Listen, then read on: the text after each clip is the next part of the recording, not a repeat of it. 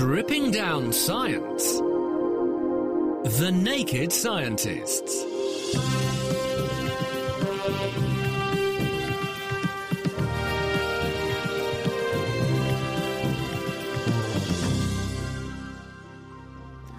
How can neutrons probe the properties of materials? It's Sunday, the 25th of November, and this week we'll investigate ISIS, the neutron and muon source. I'm Ben Valsler, and this week I'm joined by Dave Ansell. Hello. Coming up, we'll find out how the neutrons can be used to see atomic structure of materials as well as understand their magnetic and physical properties. And in the news, we'll hear how a new technique could allow us to print perfect replacement cartilage. The Naked Scientists podcast is powered by UK Fast, the UK's best hosting provider. On the web at ukfast.co.uk.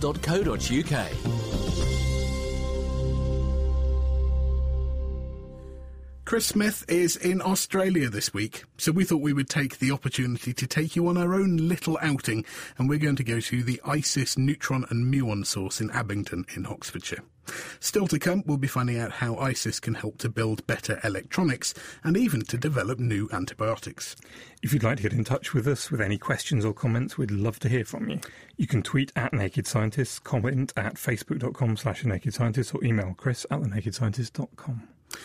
Now, ISIS is a centre for neutron and muon science based in Oxfordshire and run by the Science and Technology Facilities Council. It's used for a vast range of different research, as any scientist who has a good enough application can use the facility for free. To find out more about ISIS itself, I went to visit Martin Bull, who took me on a little tour. Right now, uh, we're standing in the, uh, the middle of uh, Target Station 1. We call things target stations here because that's where we make neutrons, uh, which we use like beams of light to investigate the structure of materials. Neutrons are pretty common. Each person listening to the radio now is made of half neutrons, but they're locked away inside the nucleus, the center of the atom. And so we need to release them to do our experiments. So what we have is a high power accelerator that fires a bunch of protons, which are about the same mass as a neutron, and that knocks them out of the metal target we've got, which is tungsten. And then you have a big cloud of neutrons that you can send to experiments to work with. So the structure that we're standing in front of, it's pretty big. And in the center is a big bunker, as high as a house and uh, you know, probably several houses wide. And connecting to that is a, a long tunnel made of big blocks of steel and concrete and down that tunnel whistle the protons as they're on their way to smash into the target. And the target is living inside the big bunker in the middle of the hall. And we need all the shielding just to make sure that the proton beam doesn't get out. Then the neutrons are emerging from small holes in the in the big bunker into instruments which are clustered around them. So it's a little village of experiments, and each uh, we have about 20 of these experimental areas clustered around this target. Each of these can operate independently of the others, so we're doing 20 different scientific experiments at any one time. So your accelerated protons speed their way down a beamline, slam into a bit of tungsten, that liberates a whole load of neutrons. What sort of quantities are we looking at? So we've optimized the way uh, we create neutrons. Firstly, the protons are traveling about 84% of the speed of light, so that delivers um, a lot of energy into the target, and each proton in the bunch is able to cause around 20 neutrons to be released. So, so that gives a bit of a multiplication. But we're still quite faint compared to what you might get out of a modern synchrotron X-ray source. So we have to use our neutrons very carefully. The protons hit your tungsten target with a great deal of energy and scatter neutrons everywhere. How do you control them to actually corral them and get them to go past your sample rather than just out into these enormous concrete walls we can see? So uh, herding neutrons is a delicate art. So they have no electrical charge, which means you can't use any of the normal tricks with electric fields or magnetic fields. But instead, we can use their properties to reflect them off mirrors or crystals. So you can actually shape and control the beam in, in slightly different ways to what you might do with a charged particle, but still very, very flexible. So is it just as simple a case of putting whatever it is you want to look at in the way of the neutrons and then seeing what happens? Uh, it is pretty straightforward. Yeah, you uh, we have you have a hole. you do, you lower your uh, experiment down in the hole, so it is inside the beam of neutrons, and the neutrons then scatter, and you collect them in a big detector. So it's a bit like uh, having a, an ordinary camera on your mobile phone, but instead of using light, you're scattering off. You know, your friend, you have an experiment, and you're scattering neutrons off. So it's a, you could think of it, neutrons you could just swap for light, and what we have here are very powerful neutron cameras that are able to image the molecular world. The neutron source is used to look at the uh, structure of materials. We like to say that we can see where atoms are and also what they're doing, so how they're vibrating and, and rotating and joined to each other. And unlike uh, a large accelerator like the Large Hadron Collider, which is interested in the very basic makeup of the universe, we're looking at a whole range of science that affects everyday life. So we're looking at materials that you might commonly find in, in products around the home or in cars or in power plants.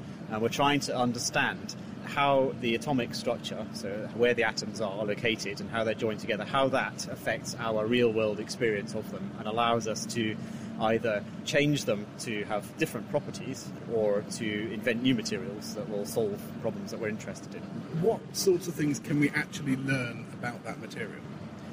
The basic um, experiments we're doing here is looking primarily at the structure of materials. So we're, we're finding out how, in all sorts of different materials, such as hydrogen absorbing sponges for powering cars on hydrogen instead of petrol, or looking at the structure of fibers made by spiders. We're looking at the individual atomic structure and trying to understand how that is linked to properties that you experience. So what you get out is a sort of a, a, funny picture which you can interpret and determine the actual spacing between layers of atoms, which is quite phenomenal. So we have an enormous machine here that's the size of about 33 football fields, and it allows you to see something that's about 100,000 times thinner than your hair. So it's an incredible machine, and it allows us to do an enormous range of science from from engineering through physics, chemistry, out into sort of uh, more unusual areas such as biophysics and, and archaeology. So is it just imaging that you're doing, seeing where each atom is, or are you also learning things about the properties, about their magnetic fields, about the way that different atoms interact? We're actually looking at, um, so as well as the structure, and you can treat your sample with different temperatures and pressures and magnetic fields, um, so that will tell you how it reacts to, to the conditions it might experience.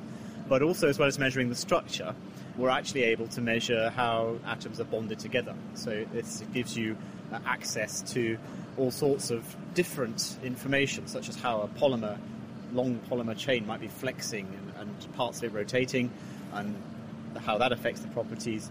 It might also be looking at the magnetism of a material. So, take iron as an example. If you take that down to its atomic structure, every atom of iron behaves like a little magnet. Neutrons are actually also able to sense the magnetism, and that gives you a whole unique insight into how they're working, something you can't really do very well with many other techniques. So when you combine being able to measure the structure with also the motion and the magnetic information that can also come out, then you have a really very, very powerful tool. Looking at other imaging techniques, there's usually a compromise somewhere. Electron microscopes are fantastic, but you need to very carefully control the material that you put in in the first place. And The diamond synchrotron, which is just a few meters away, really, is a very powerful X-ray source, but you quite often vaporize the things that you put in. How do you need to prepare a sample to go into a neutron source? Uh, yeah, neutrons, um, by having no electrical charge, um, are actually a nice, delicate way to measure things. So you mentioned the diamond light source, and that's a, X-rays it produces are you know an extremely powerful and successful way of measuring materials. However, some very delicate samples, such as protein crystals, can suffer damage from the X ray beam. That's where you might start to be interested in using a neutron technique, is when you want to uh, look at a slightly different way of seeing the material. And so, because the neutron has no electrical charge, it doesn't cause any damage, and it's also very penetrating, so you can see right inside things that you wouldn't normally be able to see into. Say a, a piece of aircraft turbine with an X ray beam you might struggle to see right the way through it, but with a neutron beam, that's pretty simple to do. That was Dr. Martin Bull showing me around the ISIS facility. Now, ISIS can be used for a huge range of science, and later in the show, we'll hear how it's being used for understanding biological systems and protecting electronic components. But we're joined in the studio today by Professor Martin Dove from the School of Physics and Astronomy at Queen Mary University of London. He uses ISIS in his current position and in his previous life as Professor of Computational Mineral Physics in the Department of Earth Sciences at the University of Cambridge.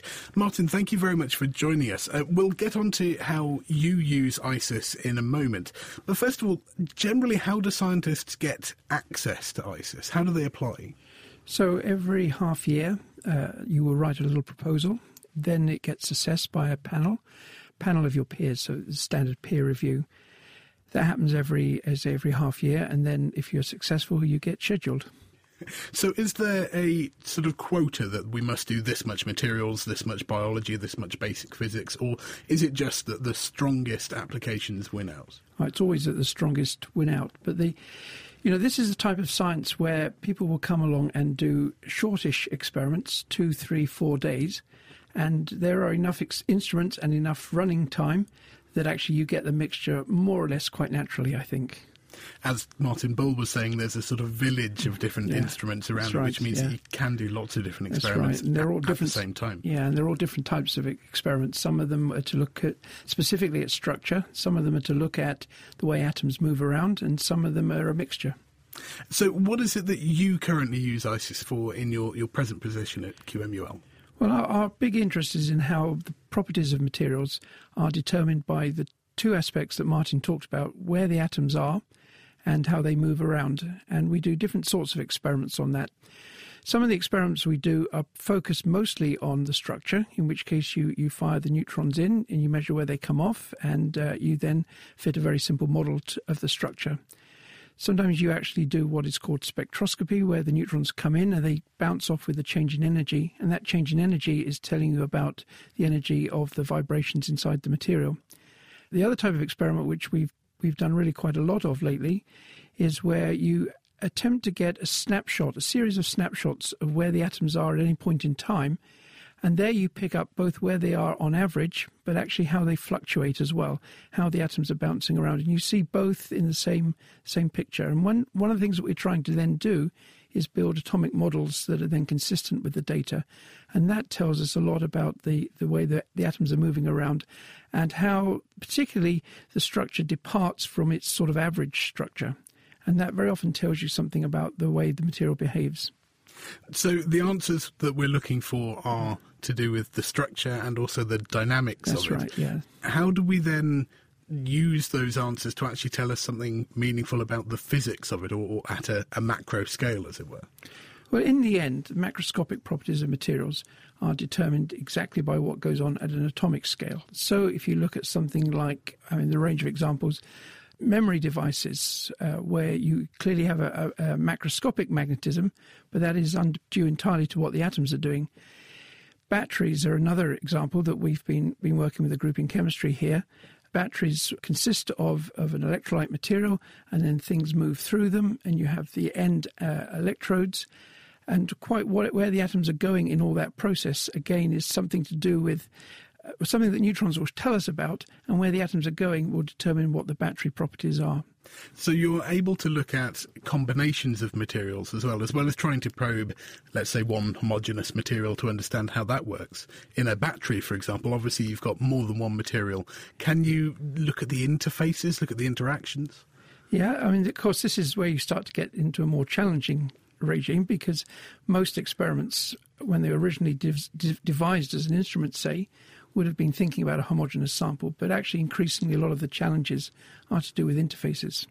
What sorts of things can ISIS show you that you wouldn't be able to get from, let's say, an electron microscope? We know that electron microscopes can, can tell you where the atoms are. So, what is it that ISIS gives you that's extra to that? Okay, so you take something like uh, beams of electrons, or you take something like beams of X rays, and then you take something like beams of neutrons. They're all looking at something that is fundamentally different in the material. The neutron itself is scattering off of the atomic nucleus, whereas X rays and electrons are interacting with the electrons. So you're picking up a, rather different, a different picture.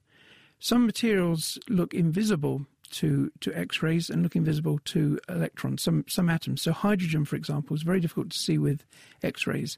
Actually, it really is very visible with neutrons. And so, you're getting a different view of, of, of the different atoms so it gives you sort of complementary science to the yes, other, other science that we're doing. Yeah. And what sorts of materials have you actually been looking at? You mentioned to me in a previous conversation about some very odd materials with properties that we just don't expect. Yeah, usually most materials, when you heat them up, will expand. But there are a whole class of materials that we're beginning to uncover that do exactly the opposite. They shrink when you heat them up.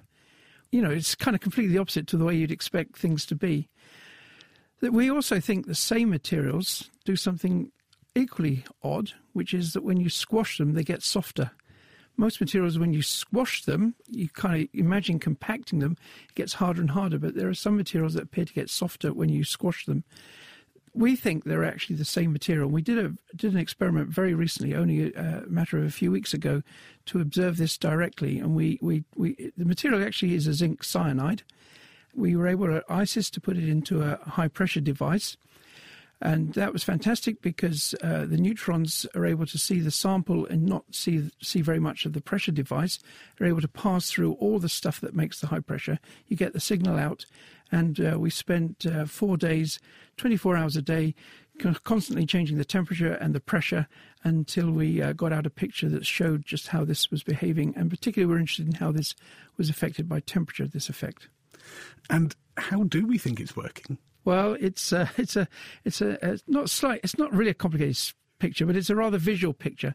If you think of three atoms in in a straight line, so A, B, and C, and then the one in the middle might usually be an oxygen, something like that. If it uh, rattles up and down at right angles to to this line of atoms, and if that bond of that middle one with the other two atoms is stiff, that one going up and down uh, will want the other at- the other bonds to, to stay f- at a fixed length, and by moving up and down, it pulls the others in, and that's kind of the way it works. It's a very visual picture, though. so it actually sort of pulls them in as if it they were on springs, as it's, it were. It's well, it's like there were rods. It's like the bonds are very stiff rods, but the but the one in the middle is able to flex up and down. So we're able to, to probe some very unusual properties. Yeah. Thank you very much, Martin. Now, that is Professor Martin Dove from Queen Mary University of London. Martin will be with us for the rest of the show, so if you have any questions for him for, or for us, then get in touch. Tweet at Naked Scientist, comment at facebook.com slash Naked Scientist, or email chris at the thenakedscientist.com. Still to come, we will find out how ISIS can help to design longer lasting electronic components and can investigate interactions between bacteria. But now, Ben, what have you seen in the science news this week? Well, this week I've seen research that shows that general health checks are generally unhelpful. This is a systematic review of research into general health checks, and it shows that although they increase the number of diagnoses, they do not, in fact, reduce the number of deaths from cardiovascular or cancer diseases. Now, routine health checks, these are uh, testing healthy people for indicators of a range of conditions.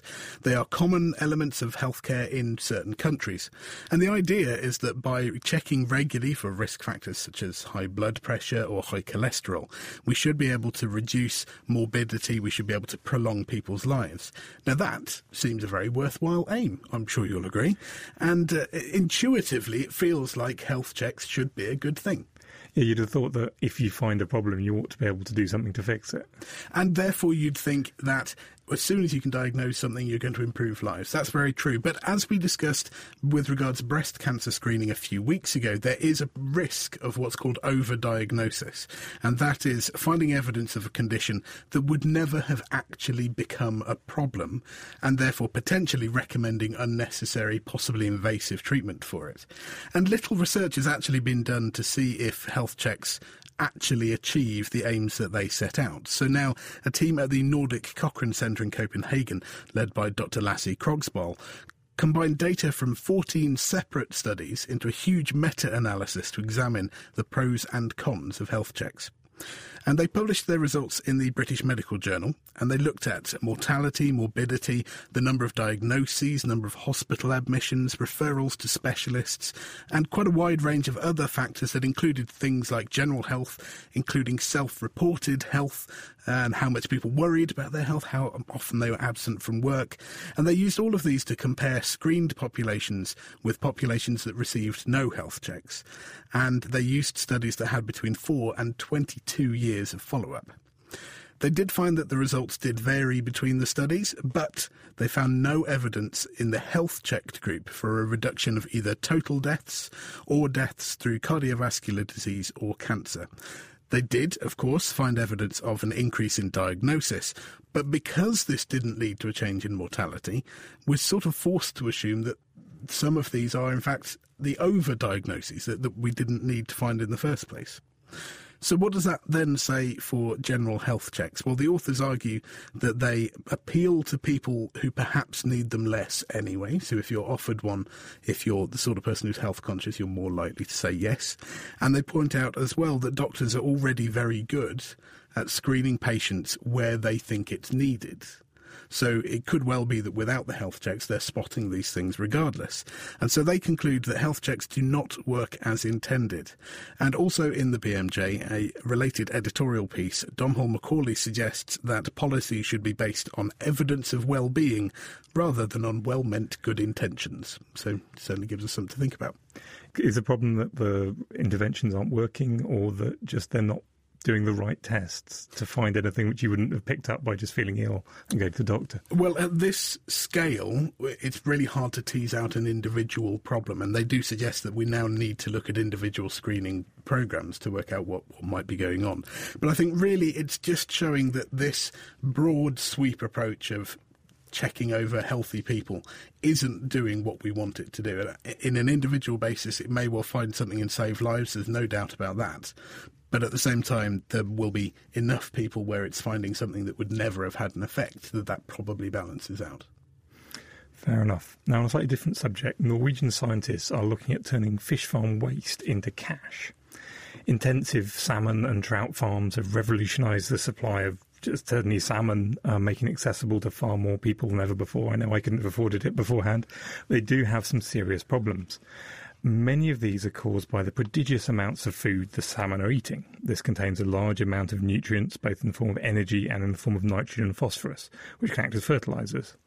Some of these end up making up the salmon, but most are either missed by the salmon and pass straight through, or they pass straight through the salmon, and these can then cause algal blooms and seriously alter the balance of the ecosystem. Kjetil Reitan from the Norwegian University of Science and Technology is working on the old adage, where there's muck, there's brass, and essentially considering these inputs as a resource rather than a problem. Only about 30% of the fish food is used by the salmon, and the rest is just kind of released into the water. So the trick is to find something which will eat this food and turn it into something useful. Filter feeders are nature's answer to this, and so if you surround fish farms with mussel beds, you could transform all this excess food into mussels, which people then can then go and eat on in their dinners.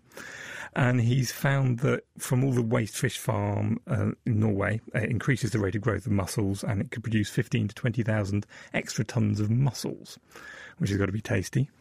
This still leaves the nitrogen phosphorus fertilizers, um, which are coming out the back of the salmon, and the mussels won't do a lot to it. They'll eat it a bit, but they won't actually deal with it.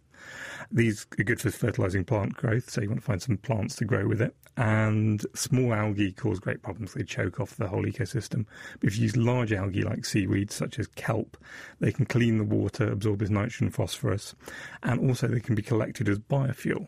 And just in Norway, they he reckons the potential to grow 0.6 to 1.7 million tons of kelp, which you can then rot down and produce methane and produce electricity. So he's estimating that based on the amount of nutrient we're already putting in. That's not a, a best case scenario, that's a current scenario. That's essentially just taking what you're throwing in the water into the fish farms and attempting to do something useful with it rather than just letting it cause pollution. And I really like this kind of approach because it's kind of taking the problem and turning it into an opportunity in a really elegant way.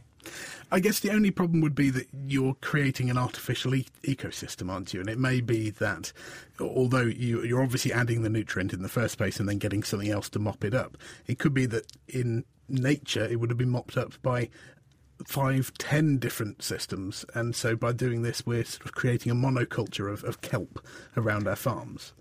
I mean, I guess it really depends on whether the natural solution to the problem is going to be more or less interesting to the artificial kelp-based solution. If the if the nature just can't cope and it's just going to cause a kind of polluted desert around the place, whereas instead you can have a load of um, kelp farms, lots of fish in them, that's probably an improvement. And I assume that over time, of course, these things will settle in and become more like a natural ecosystem and support a greater biodiversity anyway. And also, they'll probably reduce the fishermen won't be allowed in the kelp farms because they'll um, trawl up all the kelp. So you'll have little, essentially, uh, um, automatic marine reserves around your kelp farms. Excellent. If you'd like to find out more about marine protected reserves, well, actually, that's what we're talking about next week on The Naked Scientist. Helen Scales will be here with Kat Arney talking about how we can protect our marine environments. And also in the news this week, researchers at the Wake Forest Institute of Regenerative Medicine have devised a new way to print out replacement cartilage in three dimensions and they've demonstrated that it works in a real animal. To find out more, we are joined by Dr. Anthony Atala, who is the director of the Wake Forest Institute. Anthony, thank you ever so much for joining us. Good to be with you. So, why do we need to be thinking about printing artificial cartilage? Well, you know, we've actually been working on creating cartilage for quite a number of years. There's a major need for cartilage, of course, for patients who suffer from conditions such as knee problems or problems with their joints. So having available source of cartilage would be a good thing uh, for patients in the future. What do we do at the moment when we need to make artificial cartilage or when we need cartilage for a patient? What are our options? Well, there are not many options right now in terms of actually putting cartilage in place. You know, once the cartilage wears out, it's very hard to actually put anything in there that would do a good job. So, you know, surgery's done, but really there's nothing better than real cartilage. Of course, you, for example, if you have a an accident where you have a a hip uh, fracture, you know, you're you're putting in metal pieces in place instead of putting a real what we call elastic cartilage in place. So, what's been the basis of your work? What have you been doing? We basically have been uh, uh, focusing on creating tissues and organs using the patient's own cells. The concept is actually quite simple. We take a very small piece of tissue from the patient, less than half the size of a postage stamp, and we then are able to expand those cells outside the body, and we then can start creating new cartilage tissue that could be implanted into patients in the future. And this tissue that you're you're growing outside the body, does it have all of the right properties? Well, that is one of the the things that we're working on is to make sure that they have the right properties, and that is where the the uh, printing comes in because you can actually lay down cells exactly where they need to be in a predisposed manner, where you can actually program uh, a printer to do so. Now, we've been hearing a lot about 3D printing recently. It does seem to be the future, but 3D printing of living tissue seems quite remarkable. Does it work in the same way, whereby you have a, a sort of inkjet head full of a cell culture and you just literally lay down the cells where you want them? That's exactly right. If you can picture your typical desktop inkjet printer, it really is utilizing very similar technology, but instead of using ink, we're using cells. You have a printer that goes back and forth and what we do is we we modified printers so that they would print one layer at a time. So instead of having a sheet of paper coming through one at a time imagine printing on the same sheet of paper over and over again and just building up over the same area until you make the three dimensional tissue that you need and do you need a, a scaffold on which these cells can grow, or, or can you literally just print them into three dimensions and they'll hold their shape? No, you do need a scaffold, actually. That's a good question. Uh, and we use different materials as scaffolds. We use gels that look like gelatin, if you will. Then they will hold the cells together in their shape, and these gels can then harden to different consistencies as needed. And then we can also use fibers to print. And uh, in fact, we have been able to use a combination of both gels and fibers for our printing technology. So, when you've done this, how well did the cells survive, and, and how well did they actually work when you did the mechanical tests that imitate what a, a real bit of cartilage is likely to go through? Yeah, the, the cells survive nicely. In fact, what we do is we actually are using the same technology that uh, you are familiar with with an inkjet printer. What happens is you have little air bubbles that get formed inside the cartridge. You have little air bubbles that get formed, and the cells get incorporated within those bubbles, and then are they're basically then released uh, without heat affecting the cells. So the cells come down through the inkjet printer through the print head uh, without being damaged, and then we're able to lay them down one layer at a time until they're able to form what they need to in terms of creating tissue with the uh, properties which are very similar to those in patients. And do we think that in the future this is a likelihood that we'll be able to just scan a knee, for example, and say, well, we need this exact 3D structure of cartilage, let's print one out and then surgically pop it in? Yes, that's in fact uh, the direction that we're headed. We are actually building printers that have scanners in them. So what you do is if you have the injured area, you actually scan the area. And with the same piece of machinery, we're able then to go back and lay down the cells where they're needed in their correct three-dimensional uh, three-dimensional structure. Fantastic. Well, that does certainly sound like surgery of the future. Thank you very much, Anthony. That's Dr. Anthony Atala from the Wake Forest Institute of Regenerative Medicine. You can find the paper that we were just talking about in the journal Bioinformatics, or as always, you can find more of all of our news on our website at thenakedscientists.com slash news. Time now for this week's instalment from Planet Earth Online. DNA, life's genetic code, can be found tightly packaged inside chromosomes. At the end of these chromosomes are specialized bits of DNA called telomeres, which often associate with aging. Birds are known for their long lives. Petrels, for instance, can live for up to 40 or 50 years. But by studying Australian zebra finches, whose average life expectancy is around five years, researchers can examine the relationship between telomeres and longevity. Planet Earth podcast presenter Sue Nelson met up with Pat Monaghan, Professor of Animal Ecology at the University of Glasgow, to find out more, as Pat studies the length of these telomeres in birds. You can think of the telomeres as a bit like the little plastic caps that you get on the ends of shoelaces. Also, if you are tying your shoelaces in the dark, you know, you can feel the plastic caps. Now, these telomeres do the same kind of job inside a cell. They identify the chromosome ends and they also protect the DNA from a number of processes that cause the ends to, in effect, fray, if you like. Apart from the protection aspect of what they do, they're often associated with aging, though, as well. Why? Yes, they are. And one of the reasons is that every time the cell divides, the telomere gets a little bit shorter. Eventually, it will get so short that it doesn't work anymore, that then the whole genome becomes unstable and the cell doesn't function anymore, and it enters a state of what's called replicative senescence. That just means it can't divide anymore. Sometimes the cell dies, sometimes it stays there, but it's not quite working in the same way. So the loss of telomeres is associated with an age related decline in tissue function. Pat examines what factors are involved in the loss of telomeres, be it environment or stresses such as a change in the availability of food for zebra finches. She also led a UK team that tracked a group of these birds, measuring their telomere length from when they were young until they died of natural causes. And earlier this year, they discovered a correlation between length of telomeres and the longevity of a bird the best predictor of lifespan was that very first measurement of telomere length in early life. Is this also as a result of when environment kicks in and when these other well, external stresses possibly affect your lifestyle in, in much the way with, with human beings as well? Yes, there is a lot of work on telomeres in human beings, and I'm afraid that almost all the things that we know are bad for us are also bad for telomere length. So, smoking, stress are associated with reduced telomere length.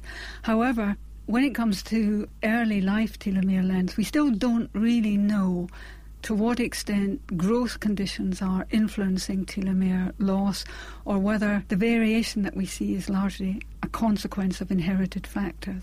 So, work's ongoing then with, with a whole range of factors? Yes, we're doing a, a number of different projects looking at different environmental conditions in the wild, animals born in different years, in different situations, in different brood sizes, And then also we're looking at the within individual changes using the zebrafinch. There were a lot of suggestions when the, the, your research came out of the sort of possible connection to human aging, and all, it almost being that in this case, when it comes to how long we live, size of telomeres does matter. One of the really interesting things, though, is that animals can restore telomere length. Now, in normal body cells, that's a very risky thing to do because if you keep restoring telomeres, you run the risk that a cell can divide uncontrollably. And of course, that happens during cancer. It's thought that one of the reasons we don't have, for example, in our in human body cells, we don't have telomerase usually active, is it's a protective process. It keeps a check on cell division. However, in some much shorter lived animals, they do have telomerase active in their tissues. So, yes, the basic processes are relevant to humans. People haven't done the kinds of studies that we have done in the zebrafinch in humans, that's to say, tracking telomere length in the same individuals from early in life until they die. The question about should we all run along and get our telomeres measured and say, okay, that predicts how long I'm going to live. Telomeres aren't everything. There are other things that go on. So it's a very active area of biology, but I wouldn't waste your money on running out and getting your telomere length measured because it's only going to make you either happy or miserable, but it scientifically isn't going to tell you exactly how long you're going to live. Good advice there from the University of Glasgow's Pat Monaghan, and a longer version of that interview can be heard at the current edition of the Planet Earth podcast. You can find it via Planet Earth online or on our website at thenakedscientist.com slash planet Earth. Reacting to the world's best science. The Naked Scientists. You're listening to The Naked Scientist with me, Dave Ansell, and with Ben Valsler. Now, let's return to this week's topic, looking at the science that can be done using the ISIS neutron and muon source. Now, we've heard how ISIS can be used as a type of microscope to image the positions and dynamics of atoms, but it's also ideal for seeing how neutrons themselves interact with systems. Neutrons can actually be a problem. They can damage sensitive electronic circuits and interact with computer systems. A new target station at ISIS allows real components to experience many years' worth of neutron impacts in just a few seconds, as Dr. Chris Frost explained. The, the problem is, is that it's raining, and it's not the rain that you and I normally see, which is water. It's neutrons, and these neutrons come from cosmic rays that hit the top of the atmosphere and generate through particle reactions and nuclear reactions. By the time it gets down to ground level or the human occupation level, what we see is a gentle rain of neutrons. Now, humans and animals have evolved in this, so while it does damage to us, it does, damages our DNA, we have mechanisms that repair it. The trouble is that the electronic systems that we now rely on for all our everyday lives haven't evolved in the neutron rain, and so they get damaged, but they can't repair it. So we have to learn how to do that repairing for them. What sort of damage actually occurs? Are we talking about breaks in wires, or are we talking about a more subtle general corrosion? It's it's much more subtle than that. It's it's to do with a nuclear reaction. So the subatomic particle, the neutron, collides with silicon atoms in these devices, and that causes charge to be dumped into the devices. Charge is the thing that makes electronics work, and so if you put charge in the wrong place through these nuclear reactions, then you get things happening that you don't want in your electronic devices. A nice example is in 2003 in Schaerbeek in Belgium, when an electronic voting machine added 4,096 more votes to one of the candidates. And, you know, I'd quite like to say neutrons can change governments, but it was in fact a local election, and so they worked out that there was something wrong really because there were more votes than there were people, so they worked out, in fact, it couldn't happen. And they traced this back to a neutron. So a neutron effectively voted in a local election in Belgium uh, through this neutron rain idea. How widespread a problem really is it? It's all over the world. The, the, the, neutrons are generated through cosmic rays, and these cosmic rays are, are from the galactic source. They're, they're, not the ones that come from the sun. They're pretty much constant. They've been constant for millennia, and it's constant day and night all over the world. There is a slight variation due to the magnetic field of the Earth, but it's a problem worldwide, and it's a problem associated with pretty much all of the electronic industry. Of course, the ones that the, the, the biggest problem are the critical electronic systems. So examples of that are flight systems on aircraft. As you go up in the atmosphere, it's 300 times greater at flight altitudes than at ground level. And if you think about that, what that means is if you were to see something go wrong once a year on the ground, you'd see it go wrong once a day at flight altitudes. So where this emerged first really was in the aerospace industry but the sky is falling. And what I mean by that is that electronic systems on the ground are increasingly seeing these effects as well, both in critical systems and in ones that we rely on every day. In the course of our lives, if you do banking, if you go on the internet, if you do almost anything in your life, you're interacting with electronic devices. And if those electronic devices go wrong, it can be inconvenient. In the worst possible case, it can cause injury. So, what actually are you doing here at ISIS? Well, what we're able to do is that we have a neutron source. And that neutron source, thankfully, we can mimic the uh, the spectrum of neutrons. And what I mean by is that the neutrons don't come in at one energy; they come in at all sorts of energies, and they come in at different numbers across that energy spectrum, as we call it. And so, what we're able to do here is to mimic what the spectrum looks like uh, with neutrons on the ground, so we can mimic that the way that it exists in nature. The difference is that we can accelerate it, and we can accelerate it somewhere between a million and a hundred million times. And what that means in reality is if you come and put your electronic device in our beamline for say an hour, then you can end up the equivalent of something like hundreds of years in the real environment. So we do a thing called accelerated testing, and from that we can work out how susceptible it is, and from that work out ways in which we can correct the faults in those electronic devices and make them safe. So essentially, you'll see how often these devices fail, and, and, that can tell you how likely they are to go wrong in the real world. You then must tally that up to how long their operating life would be anyway, and therefore you can tell whoever your client is that this thing will be safe to use in the wild for 10 years or whatever it may be. Yes, that's exactly right. And not only that, it can tell you, A, whether you need to correct it, because some devices might not be actually susceptible, or their susceptibility means that, you know, for instance, on a phone, it might fail once every three years, in which case you don't care.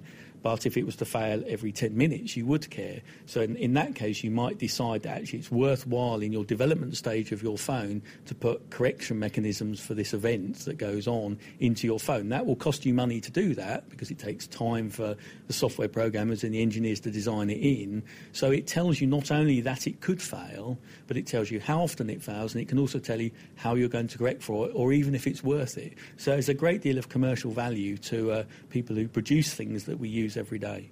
What sorts of industries do you think are likely to uh, knock on your door? We've already had them knocking on our door, and the kinds of industries are pretty much anybody that produces electronic devices where at the moment failure will cost them either in safety issues, so that would be, say, the aerospace industries, or in commercial issues. And examples of that are people who build the servers and the connections that build up the internet. So if you have a business that relies on a server, the person who sells you that server wants to tell you that that's a very reliable server. So people will come along and test those servers or the devices in those servers to make sure they work correctly. And how can you protect from this neutron rain? Well, it's a thing called hardening by design. It's a bit of a, a mouthful, but what it means is that you will put in redundancy, so you build many circuits and all of them run at the same time and they can vote on which one's the best, or else you put things that constantly check to see whether errors are occurring. That increasingly becomes difficult as electronics gets more complicated. The kinds of errors we're seeing and, and the way that they propagate through the system is changing, and so we have to stay ahead of the game and test and make sure that it works properly. So you're not just recommend that everybody keep their servers in a lead-lined room in order to keep them safe. Yeah, unfortunately, a lead-lined room won't do anything. The neutrons are so energetic they go straight through lead. So you can't protect by burying them in the ground unless you go a long way into the ground. So what you have to do, you have to do this hardening by design. You have to think about it very carefully. You have to understand what's going on, and then you design within your circuitry, within your software, within all the firmware and the way that it works to pick up the errors and correct them. Dr. Chris Frost, the project leader of chip irradiation research at ISIS. Now, the final stop on this week's tour of ISIS shows us how it also has a lot to contribute to the study of biological systems.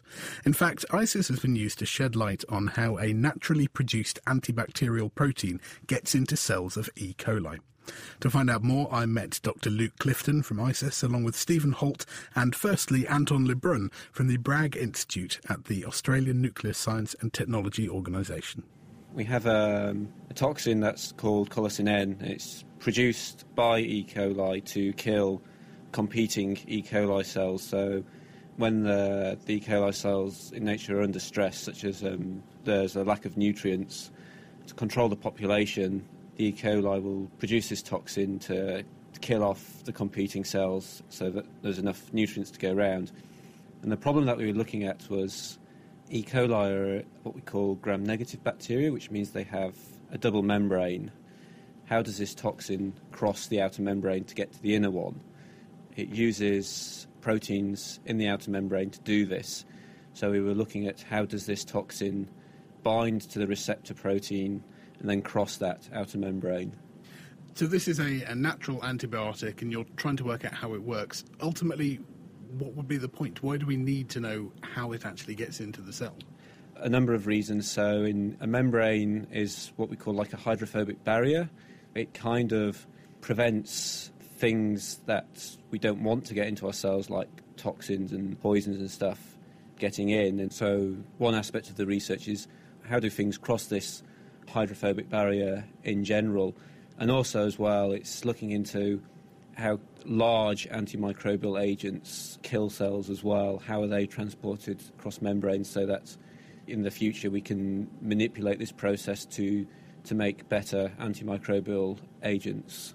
Why do you need to use a, a, neutron source like ISIS for this? Why can't we just look at these cells under a microscope and try and observe what's happening?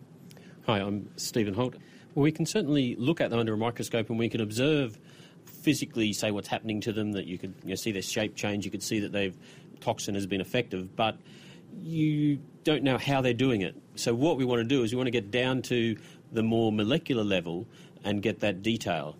So with light, you're restricted in the resolution and in other aspects as well, such as determining different proteins. Just can't do that directly. Yeah, perhaps with some fluorescent tags you could, but then once again, you don't have the resolution that's really required. So we decided to use neutrons to do this, to get down to that molecular level and just try and see what each individual component was doing. I'm sure you're all aware that um, water is made up of H2O, hydrogen, and oxygen. Neutrons will interact with hydrogen in one particular way, and the real strength is that if you use deuterium, as opposed to hydrogen. So that's an isotope of hydrogen. You can have D2O, so called heavy water, and neutrons will interact with that very, very differently.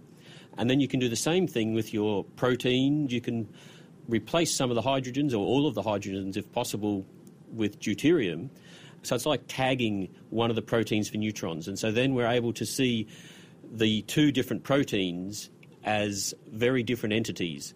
When we do this to them, we can pick them out individually, and that enables us to locate them within the complex or within the membrane that we're looking at, and to determine how one is moving, say, from the solution into the film. Does it move all the way in? Does it move part of the way in? Where is it located? And we could see a very strong difference between when we've got the membrane protein there and when it's not there, the toxin ended up in a very different position relative to the membrane.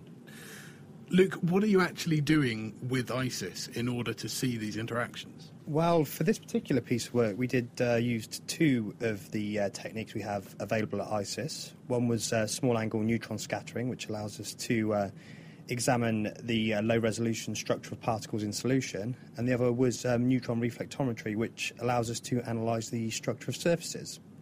Small angle neutron scattering is particularly useful in looking at the structure and structural changes of proteins in solution, whereas uh, neutron reflectometry is good at looking at the uh, structure of uh, model biological membranes and interactions with these.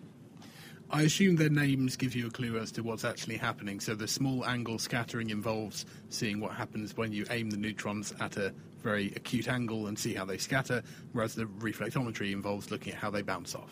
That's correct, yeah. What have you actually found out about this protein? How is it getting into those cells and doing its antibiotic work? The amount of the toxin protein that went into the film just Just, there's just no way that can be sitting inside this ion channel, which is usually used just to enable individual ions, you know, chlorine, etc., to come in and out of cells. There was just no way that we could have stuffed that amount of protein inside these channels. It just wasn't physically possible. So then we figured the only thing that would be happening is it's sitting on the outside. And so then, when the small angle neutron scattering work was done, the structure, the low resolution structure that came out for the complex, very clearly showed that the colicin is actually going up between the membrane protein and the lipids in which it's sitting, and it's and it's not completely unfolding and going through this ion channel, but it's actually going around the outside and not having to unfold and perturb its structure as strongly as it would do if it went the other way. So it seems to be taking advantage of a, a weakness between a membrane protein and the membrane itself, and that's how it, it sneaks through. Whether you call it a weakness, I'm not sure because it's clear that if you just add any protein into the presence of E. coli, it doesn't go through that barrier. So there's still something very special about the way that colicin N can go through there. So this is not a general transport route, it's specific to this particular protein. And then if we can understand some of that specificity, then that perhaps is a way to begin to attack bacterial cells. Stephen Holt from the Bragg Institute, and before him, Luke Clifton from ISIS and fellow Bragg Institute member Anton Le Brun. This is The Naked Scientist with Ben Valsler and me, Dave Ansell. We're joined in the studio this week by Professor Martin Dove from Queen Mary University of London. We've just got a few minutes left to take on your questions, and possibly we'll start off with this one from Sally. Um, he's wondering what the lifetime of fundamental particles like protons, electrons, and neutrons are. Okay, so protons and electrons, as far as we're concerned in our lifetime, last forever. Neutrons last for just under 15 minutes if they're on their own. Now, to do an experiment, actually, the experiments we do with neutron scattering uh, take place, you only need them to last for, for less than a second, so that's not an issue. But you can actually capture neutrons, put them in something like a little bottle. They last for just under 15 minutes. If you have a neutron that's actually part of a nucleus, then it effectively lasts forever. But on its own, just under 15 minutes. So being inside that nucleus is somehow stabilising yeah, it, making yeah, it last a Yeah, longer. absolutely. Excellent. So it's good to know that they do stick around for long enough to do some good science with. Martin, one question I had was uh, in your previous life as uh, Professor of Earth Sciences, I always think of Earth Sciences as being about continents and being about rocks and big things, volcanoes. How are you using ISIS to answer those sorts of questions? Well, the way the Earth works depends upon the properties of the materials that make up the Earth. So much of the inner Earth is made up of, of different sorts of silicates, and then you come up to the crust and you have many more different types of, of minerals. And uh, ISIS neutron source, excellent for understanding the properties, uh, the structure of these materials. One of the things that you can do with neutrons, which is which is uh, really very helpful, is that you can you can do experiments where you put the sample under both high pressure and high temperature, and what you can do with neutrons, because neutrons tend to need quite large samples, is you have a very large sample, but what you're able to achieve is actually a very good distribution of temperatures and pressures across the sample so that it isn't as if the sample is cold at the outside, hot in the middle, and uh, you get a, a big range. In fact, it's really quite good. So this is so you can understand how a material would work under the immense pressures and temperatures deep inside the Earth, which yeah. we don't wouldn't know about otherwise. Yeah, that's right. You, you you can understand exactly how it compresses, what where the atoms move to when it compresses, if some of the the processes inside the the mineral cause it to change shape, the bonding changes. You can see all of that. So it gives us a more realistic picture, basically, by being able to interact with the physical properties as well as actually just having a look at the structure. Yeah, that's right. Because things like how how stiff the material is depends upon where uh, the atoms are in relationship to each other. That's exactly what we're learning. We've had a tweet from Robert Petit. He's tweeted at Naked Scientist, and he asks if you can see or accurately visualize subatomic particles, or if we only know about them by the maths or the inference. Now, neutrons, of course, are a subatomic particle. So, can you see smaller than a neutron? Well, you can see uh, you can see a nucleus, and the nucleus of a hydrogen atom is a proton, which is the same. Uh, you can't see below that with uh, at least with the sorts of neutrons that ISIS produce, but you can see down to the level of the proton. And now, getting out of this world in her search for peace and quiet, here's Hannah Critchlow with her question of the week. The Naked Scientist's Question of the Week, brought to you in association with the How to Wisman Foundation, supporting science and education from Alpha to Omega. This week, we find out if it might be true that on Mars no one can hear you scream, with a question from one of our listeners. Hi, Naked Scientists. Jodie from Plymouth here. I have a question about Mars. If Mars has much less dense atmosphere than that of Earth, does that mean that sound waves travel slower on that planet than it does our own? Thanks. First up, we crack into some calculations. In general, the speed of sound is proportional to the square root of a substance's stiffness divided by its density. Since Mars's atmosphere has a lower density than here on Earth, you'd expect the speed of sound to be faster than here on Earth. But if you reduce the pressure of a gas, the stiffness also reduces, so the speed of sound should stay about the same on Mars as it is on Earth. But there's another factor to consider. Mars is further away from the Sun. How does this affect the speed of sound? Over to an expert. My name is Catharine Conley, and I am the NASA Planetary Protection Officer. The difference is temperature. If you reduce the temperature of the atmosphere, the speed of sound does get slower. So, in fact, the speed of sound on Mars is about two thirds of the speed of sound on Earth. So, say two humans were to land on Mars, given the slightly lower speed of sound there, could they still speak to each other? A listener got in touch with his thoughts. Hello, this is Evan Stanbury from Sydney, Australia. The speed of sound on Mars is around 240 metres a second, a bit lower than the 340 metres a second on Earth.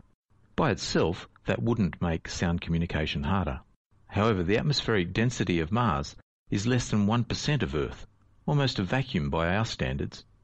This means that sound attenuation is much greater, and so speech wouldn't carry very far.